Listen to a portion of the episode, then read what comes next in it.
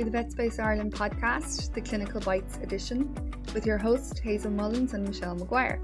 Our mission here at VetSpace Ireland is to entertain, inform, engage, and inspire. This podcast is for veterinary professionals only. By continuing to listen, you agree that you are indeed a veterinary professional. So, welcome to the VetSpace podcast, new Clinical Bites, which is a new incentive um, from us um, here at VetSpace Ireland to open up kind of new, broaden what we do and enter the more clinical world, but also sticking to kind of the the typical vet space um, themed podcast and having a light-hearted, getting to know the person behind the clinical knowledge as well. And yeah, what did you think, Michelle? How do you think yeah. it went? And well, we're we have these new um, clinical bites, but we also will still have our original VetSpace Journey podcasts. And the first one that we've done was with Mairead Leahy from Vets, And I think it's a really nice one to ease into the clinical podcast because Mairead talks about how she uses fear free from a clinical point of view and how she uses it to bond her clients and things like that. So I thought it was really, I thought she was really useful. I got a lot from it. What did you think? Well, the first time I heard of Free Free Free was about a year ago, maybe more actually. I was at a Cork Clinical Society meeting and I was with Orla O'Mahony, um, who was a vet here in Cork. Oh, yeah. And she was talking about fear free. And I, I literally looked at her and I was like, I have no idea what you're talking about. I have been on obviously another planet for the last couple of years because I had never heard of it. And she was on about lick mats and I was like, what's a lick mat? Uh-huh. And you will find out what a lick mat is later on in the podcast. But yeah, as a vet who I know I don't do a lot of small animals, but I do do a little bit and I do very first opinion vaccines, sore ears, you know, skin issues, that kind of real first opinion stuff. I don't do any surgeries or anything like that. And for me, I learned so much, like just little tips on interaction. Like I never even yeah. thought of throwing a ball to a puppy inside in a clinic. You know, obviously I'd make a big fuss of them, but you know, little things like that definitely yeah. for any um, especially a first opinion practitioner listen to this students anyone that has to go into a consult room they're going to learn so many tips from Mairead. She is a fountain of knowledge. Yeah, I um, on fear a lot of people. I think actually a lot of people will be. A lot of people. I think people will get a lot from it, mm. and I mm. think a lot of people might be surprised. Even people who might think, mm, don't know if I'm kind of into fear free toys and whatnot, that I think they will be surprised to see how beneficial it is to the overall running of the business, I guess, from that point of view. So it was very yeah. interesting and it was very exciting for us to be doing something different and something new. And it's a really nice one, I think, to start mm-hmm. us off with. And we'll hopefully have a lot more to come. So yes, it's exciting times for for vet space. Um, so enough of us chatting away here. Let's just start into the podcast and welcome Mairead. Hi, Mairead, and welcome to the Vet Space Ireland podcast. Um, brilliant to have you on. This is kind of a new little venture for us. Um, we're kind of going down maybe shorter clinical um, bites in podcasts that we're going to do. And tonight we're focusing on um, fear free and how you use it in practice. So tell us a bit about yourself, Mairead, and you know where you know a little bit about your veterinary journey and how you ended up kind of down this fear-free route as well. Uh, thanks a million for having me on. Um, I I graduated in 2012, which is nine years ago now. I still feel like a new graduate. Um, I went straight into practice. I think we I, I actually was working before we did our graduation. So I started working in June 2012 in large animal practice. Well, mixed. It was mostly large. And then um, I did a year there, and then I had my first baby. So I took a year out. And then basically straight after that, I went into small animal just just for like the lifestyle of it. I got a part-time job and the lifestyle just suited me. And I tried large animal for about two weeks after having Owen. and one night I didn't get home at all. And I was like, this is it. I'm not doing this. And then in 2015, so I was only actually barely two or three years out. I only had about a year to two years experience really with um, the maternity leave in the middle. Um, our veterinary clinic was pretty much to- I was told to buy it. so that's where I was. I was only two years out, um, and that's where I've been since. So, Wow. yeah. So Yeah, was that stressful then, being two years out of college Um, and then owning your own practice? Be like, oh my god, what am I doing? Yeah like i was really stressed about doing it but um, my partner mike like really encouraged it and he's like look i think this is the thing for you to do um, and it was really close by and the other lady just wanted out she was done with it and she offered she offered to sell it to me um so we went ahead with that one thing I kind of feel I missed out on is a mentor. Do you know, so like you know the way people work in a practice and they have that older vet that does all the surgeries and you learn off them and all that. I never had that experience. Like I went from a clinic where where a cat spay was done on a sink, kind of nearly. Do you know, I just didn't Yeah. have that like background.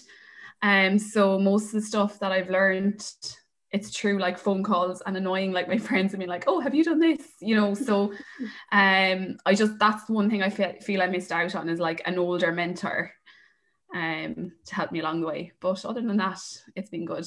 Yeah, you're you're pretty inspirational. I was just saying, um, because I qualified 2013, and uh, I'm like, what have I been doing with my life? But look, we Mm. all have different journeys, don't we? Yeah, like it wasn't a journey I chose by any Yeah. means. Like it just kind of happened, and I was at home and I had a kid.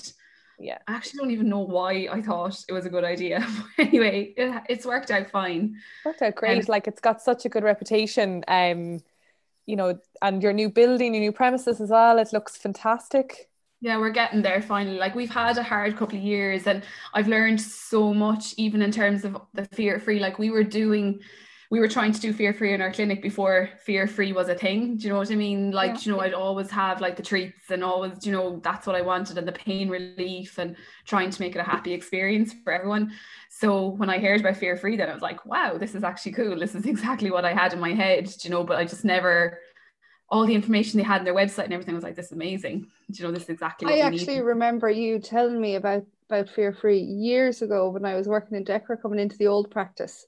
Yeah, I just love. It. I think you'd just Really. done your first your level one certificate or you were doing it at the time and you were like, Have you heard about this? And I was like, No, I've I was never like, heard of it. And then you were like, go and look it up. And I remember that I kind of forgot about it again afterwards. And I was like, what was that thing that Mairead was telling me to look up? And I could, and then I forgot about freight. And then you just didn't hear about it for so long. Yeah. Like I was one um, of the first ones in Ireland to do the cert. Um, I think there was maybe one or two other people had it done already, but I was one of the first ones in Ireland to do it. So, to have So tell cert. us, Marie, then how you go about doing it and like what So, So, like- like, we, we have a general practice. So not a general practice, sorry, a GP kind of practice. You know, the first opinion family vet. Um, I don't, I don't do, you know, I don't do. We're not into taking referrals for surgeries and all that. So it's very much first opinion, um, and it's very much focused on family and, um, fear free isn't just about the pet it's about three components and they're all really really important. It's not just about oh making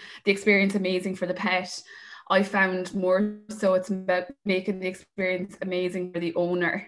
Um it's really about the owner because the owner's perception of what you've done may be completely different to the pet's one. Like the pet may not eat the treat you give it but the owner sees you coming with the treat box and you making an effort.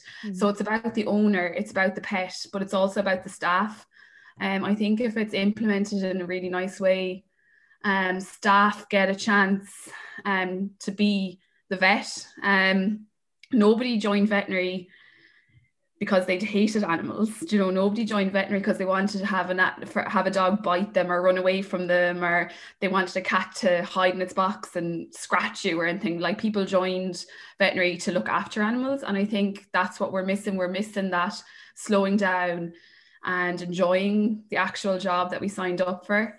Um, so those to me are the three important parts. It's not all about reducing fear anxiety in the in the pet. It's about the owner, the pet, and the staff. Um, and that base like the most important time to implement that is at your annual booster time and your new puppies and your new kittens coming in. So vaccination time. Um, I think that's the most important time to get that information across to the owner. Okay, and that obviously, like, just to go back before you go on to vaccination, because I know you're going to talk about vaccination Yeah. a bit more. Um, from the, like, as you were saying there, it's the three components, and like, that that's creating a, an overall experience then for the owner, which is yeah. really good for your business at the end of the day. Because I suppose we'll have lots of vets listen to this who are maybe practice owners and maybe they're mixed vets, but they've got small animal vets, you know, working for them. And, you know, it's good for them to realize that it's not just a thing that you say, oh, we're fear free. It actually works to help bond the client. What you're doing is making like a family out of it. Like they're trusting you because if you can't ru- if you can't put your hand on the dog or the cat without it squealing and barking and running away and hiding, how are they going to trust you? With your clinical decisions, you know, that I think you should do bloods, I think you should do this, I think you should do that. Whereas if you have your little bit of a relationship with the pet and they can see that you understand where they're coming from, straight away they trust you in your opinion about everything else. So then yeah. you're getting further with them straight away. And that's so true because I actually remember years and years ago when I had my own dog, Jessie, and I was working for different vets at the time, but she, my own vet at the time, this is, I'm talking 15 years ago or, or whatever. Yeah. And I loved going to him so much because he was a real dog person himself. And the first thing he used to do was get down on his knees and snuggle the face off her because he loved Labradors. And that was so important to me. I was just like, yeah. oh my God, yeah, that's it.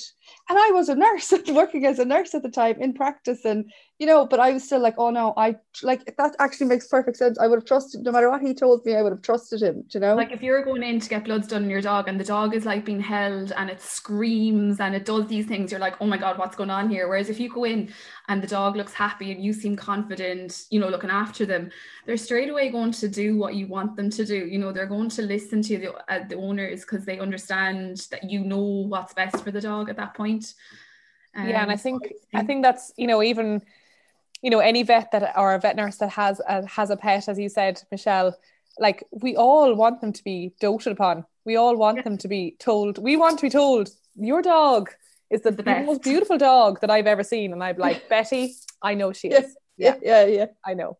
So I totally agree. And, and I think, you know, I've done uh, like communication part of my certificate in Edinburgh and like it was just little light bulbs went out like off in my head when I was reading through things, just even like how you face a patient, how you face an owner, how you don't disrupt when they're talking, you know, how you make, you know, you make a thing of the dog and remember their name and you know, and it's so important because you know, even when you go to the GP and they don't, you know, they don't make any effort to come out and you're like, oh, I don't know if I like that new GP or, you know, she didn't listen to me. And, and I think, you know, I think veterinary is an art as well, isn't it? It's not just um, a science and it's, it's, you know, we're, we're there to make it a pleasurable kind of experience for, for their pets and owners. So I definitely agree. Yeah me too. And it's it's not just smalls like it's like what we were saying beforehand it's not just smalls like the farmer wants you to treat his like if you treat his cattle with the respect and all that like and i'm not talking about going over and petting them and you know but if you have the respect for them do you know they're going to have the same respect back for you as well mm. about how you're handling the cattle. Whereas if you're in there roaring and shouting you know and rushing and pushing them in and out like that, they're not interested in that. You will probably find me um cuddling calves and cows that do allow me get yeah, it's quite embarrassing. And I call them all sweethearts. And sometimes the farmers are like, Are you calling me sweetheart? I'm like, No, no, I'm not. My tone changes a little bit when they kick me, but generally they're sweethearts. yeah, I think all of our tones change when you get a scratch or a bite or your toe stood on. And where did you do the course then, Marie? Um, was it online? online. It? Yeah, yeah, it's all online. So it's it's really based in America at the minute. Like there isn't kind. I don't think there's really an Irish thing at the minute. So you do all your online courses and training. So when I set up the clinic, when I was building the new clinic, I contacted them and I said I want to, because in America you can get um, fear-free approved practices.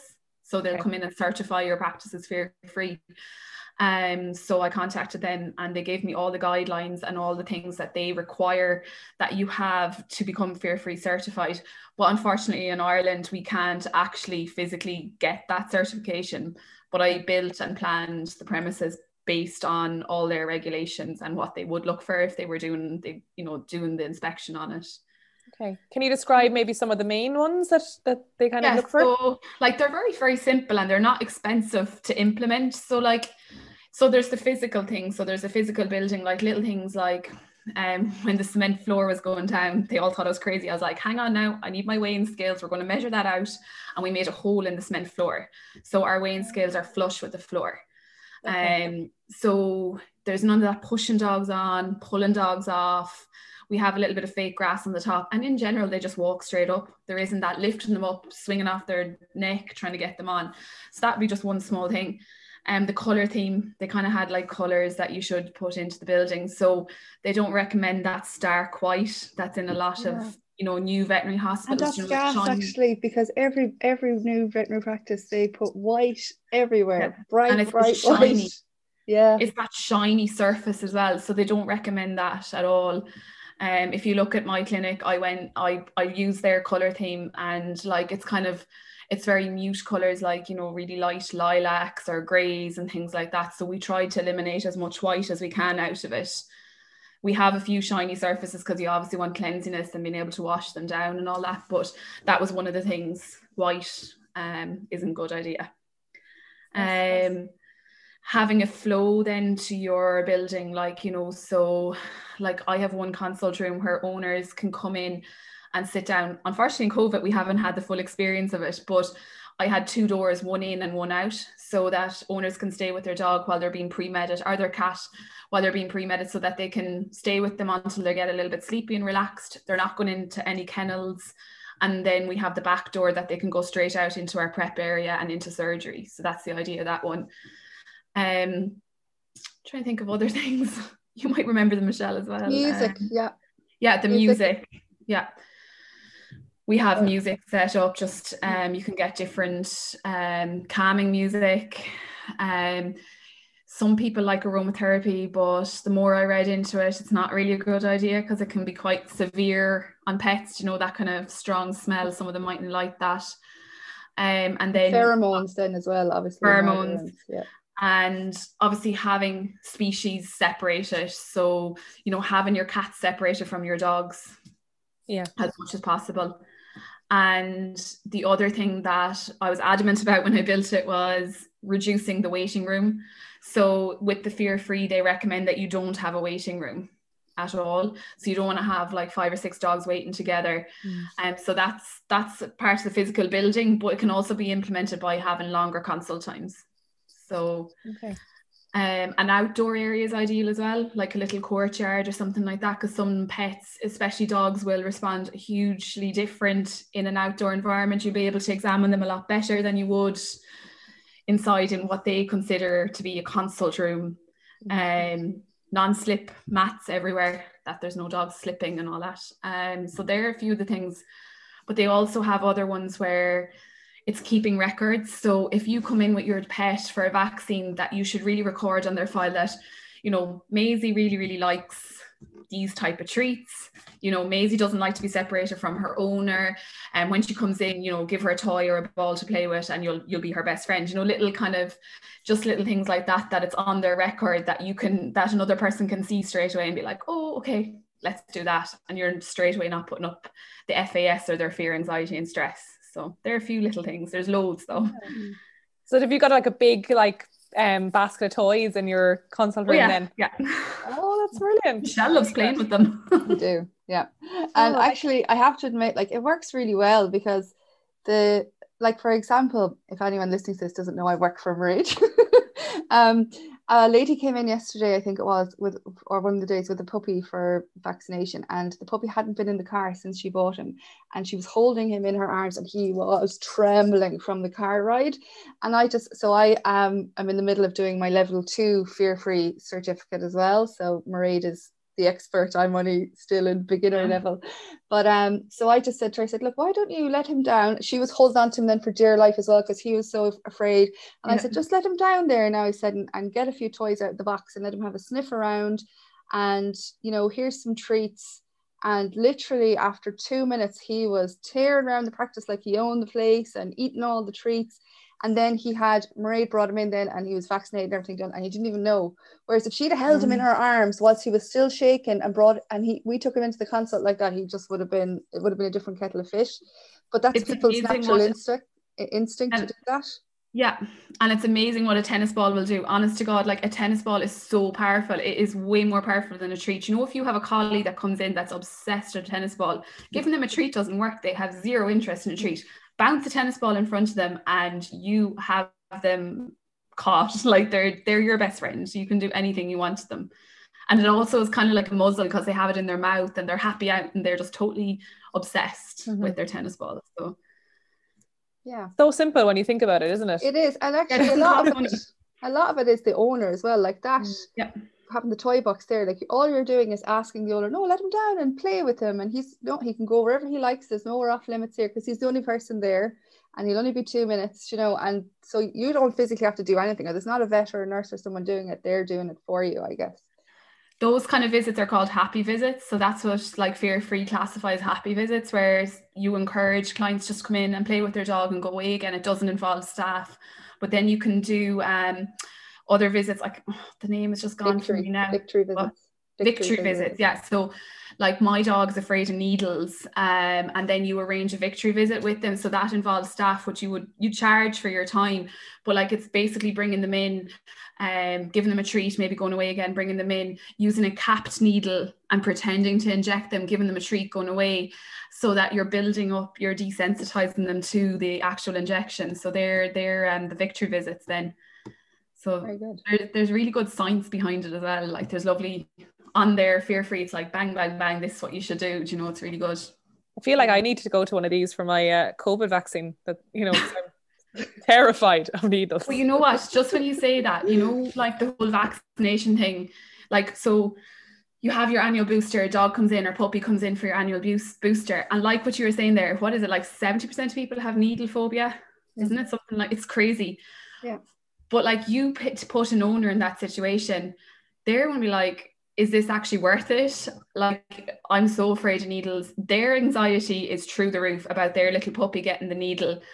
Um, and then even for annual boosters, like if they're afraid of the needle, the owners, they're a bit like, well, is this actually necessary? So by working on the vaccines and working on those vaccine visits, you can actually improve them coming back to you for more vaccines. So Martina, you brought it up there now, like so we want to talk about that now and your use of the fear. Well, I just like, like yeah, the need the, phobia. I think I think that's a big thing. Like like before, you know, when you get your vaccines for the dog and you have your bottle out and you're filling mm. up the syringe and you're waving the needle around nearly like making a big not making a big show, but like I think in front of an owner, it's not the best thing to do. Like I think if you're more discreet, because then you're reducing their fear, anxiety, and stress over it. Like get your puppy distracted give them the food and then give them the needle that the owners don't notice. It's more even about distracting the owners. That's one thing, just when you brought up about the needle phobia. Yeah.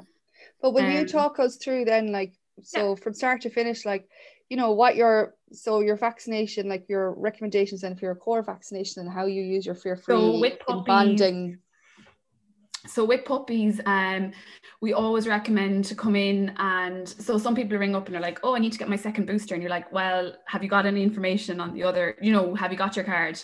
Bring that in. So that's the first thing just make sure that you know exactly what they need to get. Um so we bring them in then and this is the time to bond your client. Like everybody in veterinary business i think understands how important the new puppy is and the new kitten is like it's the most important thing that you can work on that's that's laying your foundation so like you're saying bring them in playing with them you know and then going in doing your full clinical examination and then starting your protocol so um, we're using DHPPI and Lepto from MSD. So that's the one we use. We do um, all our puppy vaccines with that. And then our kennel cough is added in as on the second booster for their full cover. So what I generally do is lick mats are your friend. Every vet clinic should have at least three lick mats. And if you've got really good time and nurses to have the time in the morning, I would recommend doing three or four lick mats, sticking them in the fridge so that you're not running around being like, where's my lick mat? have three or four of them in the fridge ready to go. Um, and let the puppy enjoy a little bit of that. So I also find the syringes and needles that come with those vaccines from MSD are really good. And um, they have that re- they have a really, really small needle on it. Um when you're like I was saying, when you're drawing up the syringe and the, the vaccine, I think it's really important like not like to hide it a little bit from the owner. Like if there's kids there and all that, like none of them want to see the needle you know they're not used to it and they really don't and they're really worried that it's going to hurt their puppy so you know waving it around in front of them um we're way gone past the days of reusing needles like that day is gone finished in fact, you should even take that needle off that you've drawn it up with and put on your new one. Um, yeah. yeah, so using the smallest needle that you can possibly find as well is really important. So draw it up at your big, your bigger size, and then use the small little blue kind of cat ones. Then the smaller the better. Um, we give them a lick mat while we're doing it. Half the time, just put it in, and then the owners are like, "Oh, what happened? Is he done? Yeah, yeah, he's done. It's already done. Yeah, grand." They're like, "What?"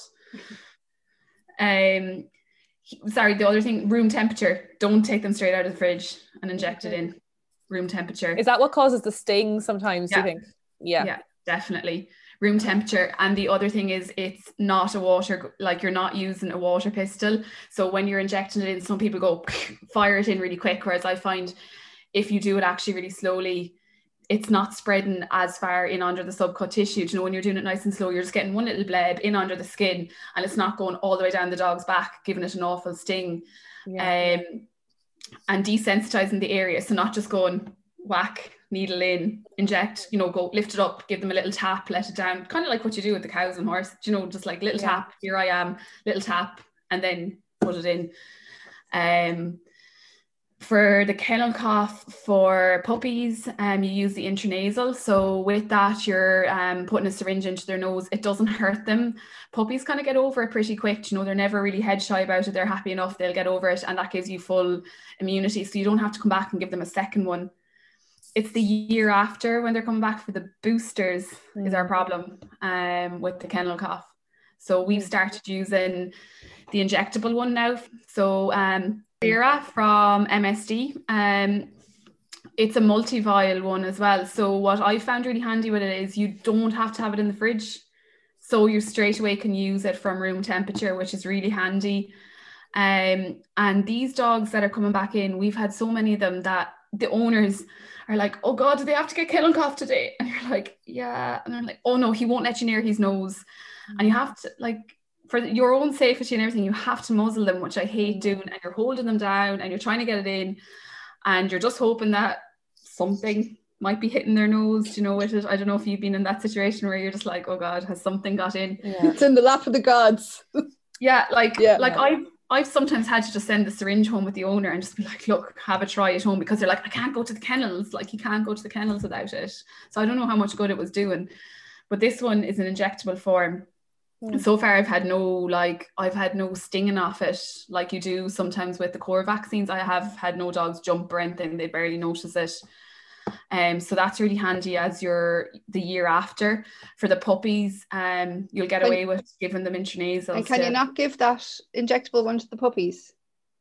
Um, so you can give it to the puppies, but you have to give them two injections. So one injection and then another one in three to four weeks' time to Okay. fully covered. Whereas with the with the intranasal kennel cough, um, it's a live vaccine, so they have immunity. They have immunity after one Mm. shot of it. And Okay. puppies don't tend to mind, like they don't really know what's going on, and you can hold them in your arms and just give them a little drop. In fact, I think it's nearly easier with puppies to use the intranasal because you're not giving them another needle either. Do you know? And a Okay. big difference between a five kilo German Shepherd puppy or Yeah. you know uh, or um, 30 kilo. I find the West, you know, I find the little ones nearly worse Westies because they're Jack so. Russell, yeah. I find them nearly the worst, and like you come, like I, the fear in me when I see like on the diary, um, Kennel booster plus kennel cough, um, wa- beware of kennel, and I'm like, oh my god, what am I gonna do?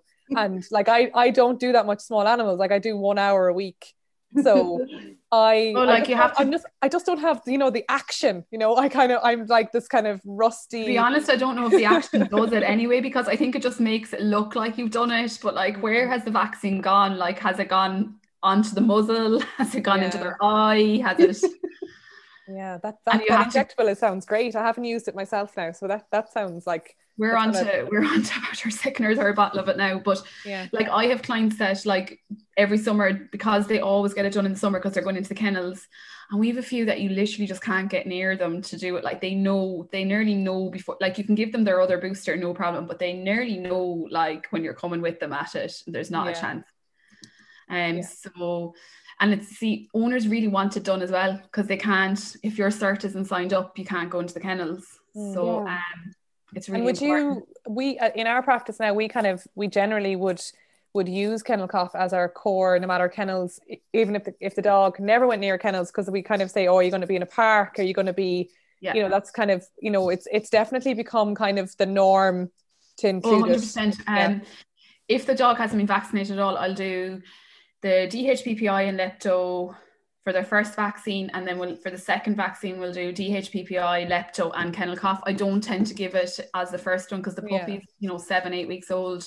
I'll give it as the second one, and they shouldn't really be mixing at that stage anyway because they're not fully covered. Yeah. So I'll give it as the second one. And I think it's so important at the minute. We've had so many sick puppies coming in with kennel cough. It's rampant at the minute. Really, And there's no kennels open, so nobody can blame the kennels. Yeah. And that's the thing we were saying the other day, Mairead and I, because we, we were just saying we need to start calling it canine cough to Yeah. people because they keep saying, Oh, but he's never been in a kennels. And you're like, Yeah, but he could actually pick it up in the park or the or the vets or I'm sure or everyone has a dog and everyone is going to the park beaches everything you know like I think they were saying 30% of it is picked up on the walk. really okay And then like there's more of a chance. Obviously if they go to the kennels of getting it Mm. because there's so many dogs together, but it's more um and people forget as well if they're going to doggy daycare and like training classes, yeah. all those kind of things as well that um even the really greyhound world now i think it's becoming much more of a common thing because before it just was like oh the, the dog has the cough and it was just but now we're like oh we can prevent this from happening. So yeah we we do all our dogs for kennel cough now as well that's good. And the greyhounds, we used to when I was working with them, they used to just get the most, the biggest outbreaks of it, didn't don't Mm, they, in the kennels? they do well? yeah like they get over it but like they're out you know they're it's it's it's not nice and it's and it's you know they're off you know they can't be Mm. trained they can't be put in training and yeah it's and it spreads like wildfire you know through them all so yeah, Yeah. prevention in is definitely um Better than cure. definitely yeah. Um Well, I spent my weekend nursing a kennel cough puppy, so definitely better to vaccinate them. and like w- you're we um just on so say I came in with my new what'll it be now? What do I like? Um I love I'd love a Springer. I came in with my new Springer puppy um Arnold. And um It's a name So big to walk, know. walk- walk me through my my my first booster vaccination consult. So what I Come in the door. So first of all, in our clinic, we won't have a waiting room, so you'll be seen Okay. pretty much straight away. Um, you won't be in general, you won't meet another puppy. Um, you know, you'll be seen straight away. Mhm. Um, what I do then is I, you know, obviously introduce myself, and we'll we have our little puppy manual. So we I explain all about the core vaccines, and that's the first thing on our list, the core vaccines, and going through why they may need to have a third vaccine because their card isn't right or it hasn't been vaccinated correctly or you know whatever. Um so then we go through I like I the idea behind it is to let the owner relax as well. I let them sit down. Um at the minute we're using a really big room with a couch in it because um with COVID they can Glass come in. Yeah, we're, we're going to get a coffee machine soon. Yeah. Yes, get a coffee machine. um but like i tend to like just chat to the owner first of all and the reason for that is it's just to bring the whole thing down like you know if the owner sits down i find that they chill out and you know like Yeah. you know everything gets a little bit easier let the puppy down let them play around we'll bring in our toys let them play around go through every all the information and chat to them about what they have and then we start the vaccines so while while I'm doing that, I'll always have the vaccines either in my pocket or you know out that they're they're coming up to room temperature. Um, and we we get our lick mats then. Um, and the important thing is is like like just give them a little time to get the taste for the food and get like all into that before you hit them with the needles. You know, Yeah. so draw up your draw up your vaccine, um, and then change your needle. Mhm. Put on a fresh needle that you have a lovely sharp needle that a lot less pain with that. Um, then I do a little bit of desensitization. I'll just be chatting to the owner, not making a big deal out of it. You know, lifting the dog, you know, lifting the skin, giving it a little tap, maybe using the capped needles. You know, um, and then we give the we give the vaccine. Um, and like I was saying, I find it way better when you give the vaccine if you don't just shoot it in really fast like a Mm. water pistol where it's spreading out all over onto the subcut tissue um, nice and slowly little bleb puppy generally doesn't notice. Um, if they do, it's just maybe it wasn't at room temperature or, you know, but that's not where it stops because if you stop there, what you have to do is give the puppy a really good experience afterwards so they forget all about it even if they do let out a little whimper. You know you have to that the finishing up thing is not just like vaccine out the door. It's vaccine play food forget about it um, and then you know that they leave then. And in general owners are like did you do that? Is it done yet? Oh did you forget to do his vaccine? You know they haven't even noticed. Mm-hmm. um, so when they come in the second time there isn't a phobia there in the person even like you know they're not coming in going oh god my puppy was so scared the last time he screamed the place down. Mm. don't touch him. They're coming in and they kind of know the story. And that's when we give the kennel cough then as well which is just a little drop in their nose. That doesn't scare the owners they're grand about that that's just a little drop in their nose there's no needle involved that's fine yeah so they're kind of a few of the things that we do God, um, Arnold will be delighted with that can't wait. Can't wait. Can't wait to, to bring him up to. What kind of treats does he like? Yeah. Um, organic, healthy ones. Don't like. He's one of those new age puppies, you know. okay. Is he vegan as well? He might be. Yeah, no, no, no, no, definitely not. Um, like it's that that visit is setting the foundation and it does take a while like you need to schedule nearly like we have half our consults but like you'd fill it with that Do you know by the time mm. you get out and like bill up and you know take payments and all that. But by the time you come out like it's a different owner like really it is like they come in and they don't know who you are and they're looking at you. By the time they go out you know they'll have their vaccine they'll take their wormer they'll take their flea treatment they might sign up to your pet care plan you know they're they're in it with you they're bought they're you know they have they're in. And what ages i know like different practices have different you know I, yeah. like I, I don't know for me going from different practices i have been told different ages and like for me now it's kind of 8 and 12 they're my ages that i work yeah. on but i don't Those know what, what good it's basically you can give it from any time from six or seven weeks on but the mm-hmm. important thing as now i stand corrected about this but the important thing is to have the second vaccine after 10 weeks when you don't have the maternal antibodies. Yeah. So that's where you get your two to four weeks. And um, that's the important part. If the puppy is vaccinated at like six weeks and eight weeks, they're not fully covered. They need another one. Yeah. So that's the important thing. Mm-hmm. Um, that's we're kind of like so it depends. Like if a pup comes in and it has a valid health cert, and it was done at seven weeks, I'll push them to the 10 weeks then, you know, that they're well outside that. Mm-hmm. Um, I think that's the most important part of it is after the 10 weeks.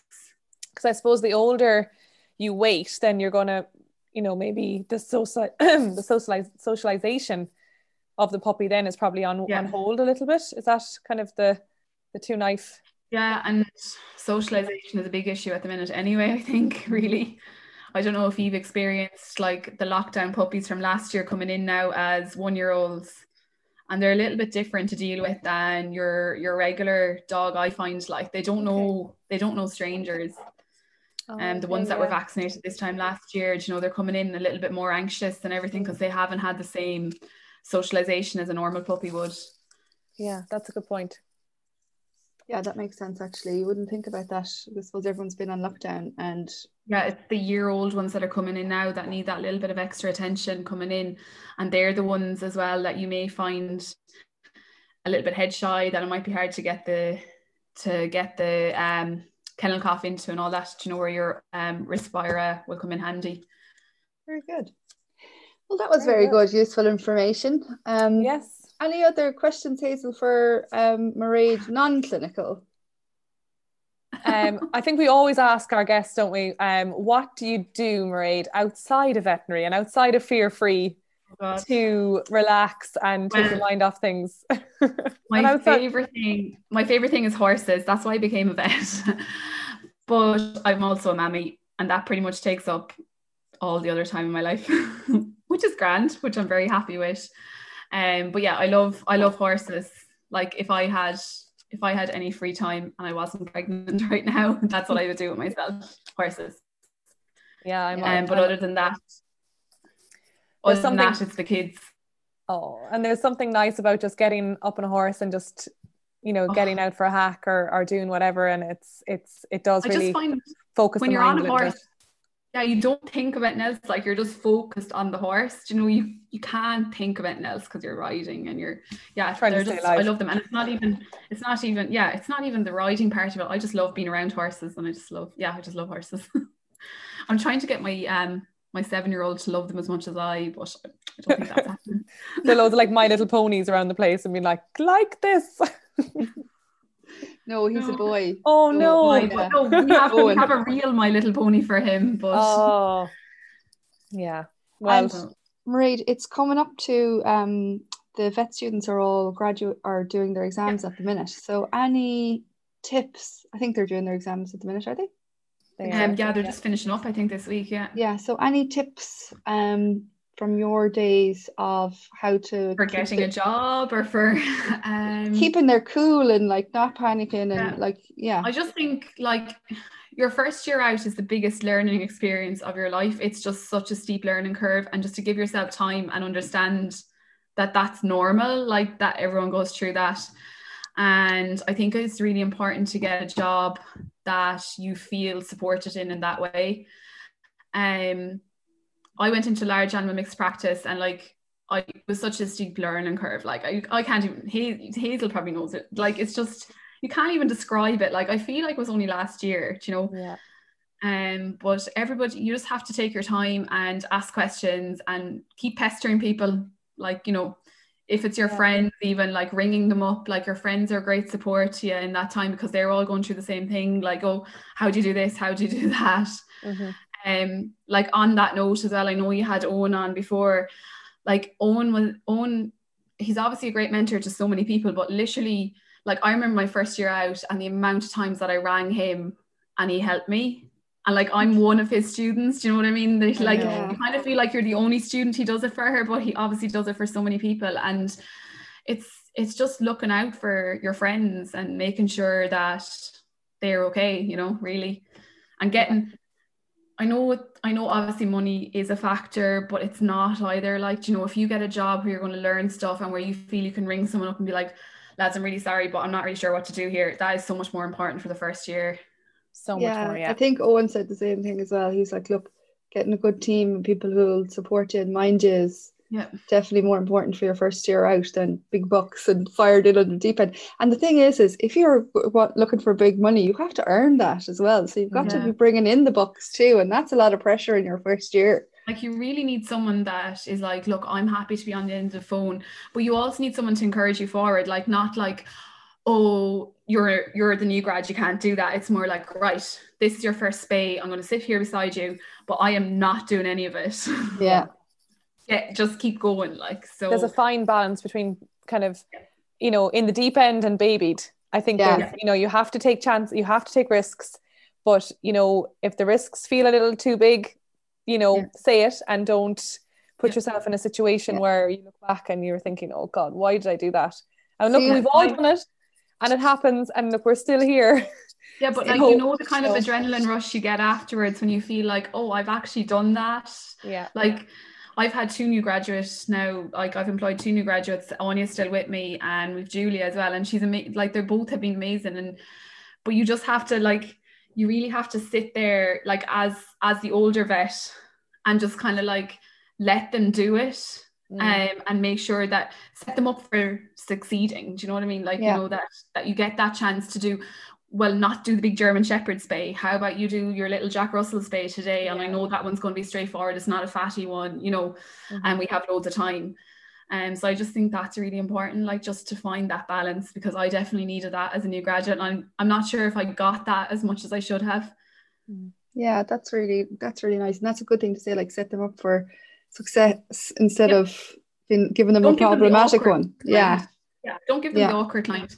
Give them the client that you know will be happy whatever happens and you know that's friendly and all that. Don't give them the one that you know like is going to be an issue. Do you know? Yeah. I like Yeah, I what you said that's really earlier as well. Um, Mairead, you said slowing down and enjoying the job we signed up for. And I think that's a good way to end this podcast because sometimes we can lose sight of that. So it's I And I thought it was a really nice, the- a nice thing to say. Yeah, I think the veterinary world is in a rush at the minute and we all need to slow down. I really do like Yeah.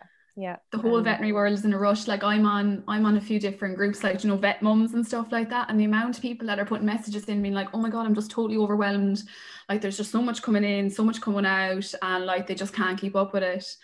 And um, thankfully we're not like that inside like which i'm really glad about because i couldn't imagine it being a step faster than we are. You know i'm happy at the speed we're going at. Yeah. It's plenty busy though. It's busy but like it's it's busy but like we're not at that like oh my god I can't. Yeah I can't cope. Yeah. Do you yeah. know where you're going home? That's no, a good place to be. Yeah.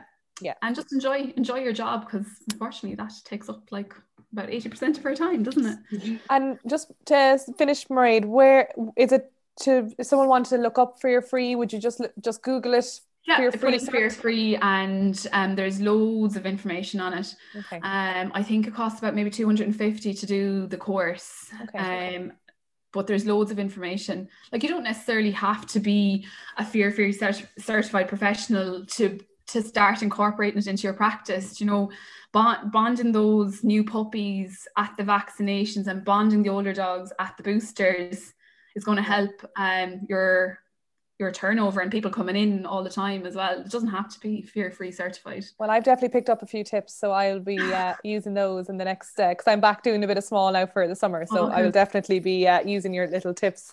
They'll um, all be looking for Hazell now for the next. Oh sure, their next vaccine. Actually, I don't know. Yeah, well, we'll see. I still want to do my cows, so we'll see.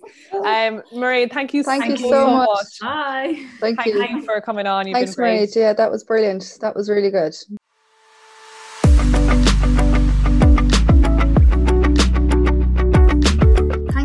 Listening to the Vetspace Ireland podcast. Don't forget to subscribe so you never miss an episode. And to find out more, go to vetspaceireland.ie. And don't forget to check us out on social media and tag us whilst you're listening to the podcasts. We'd love to see it.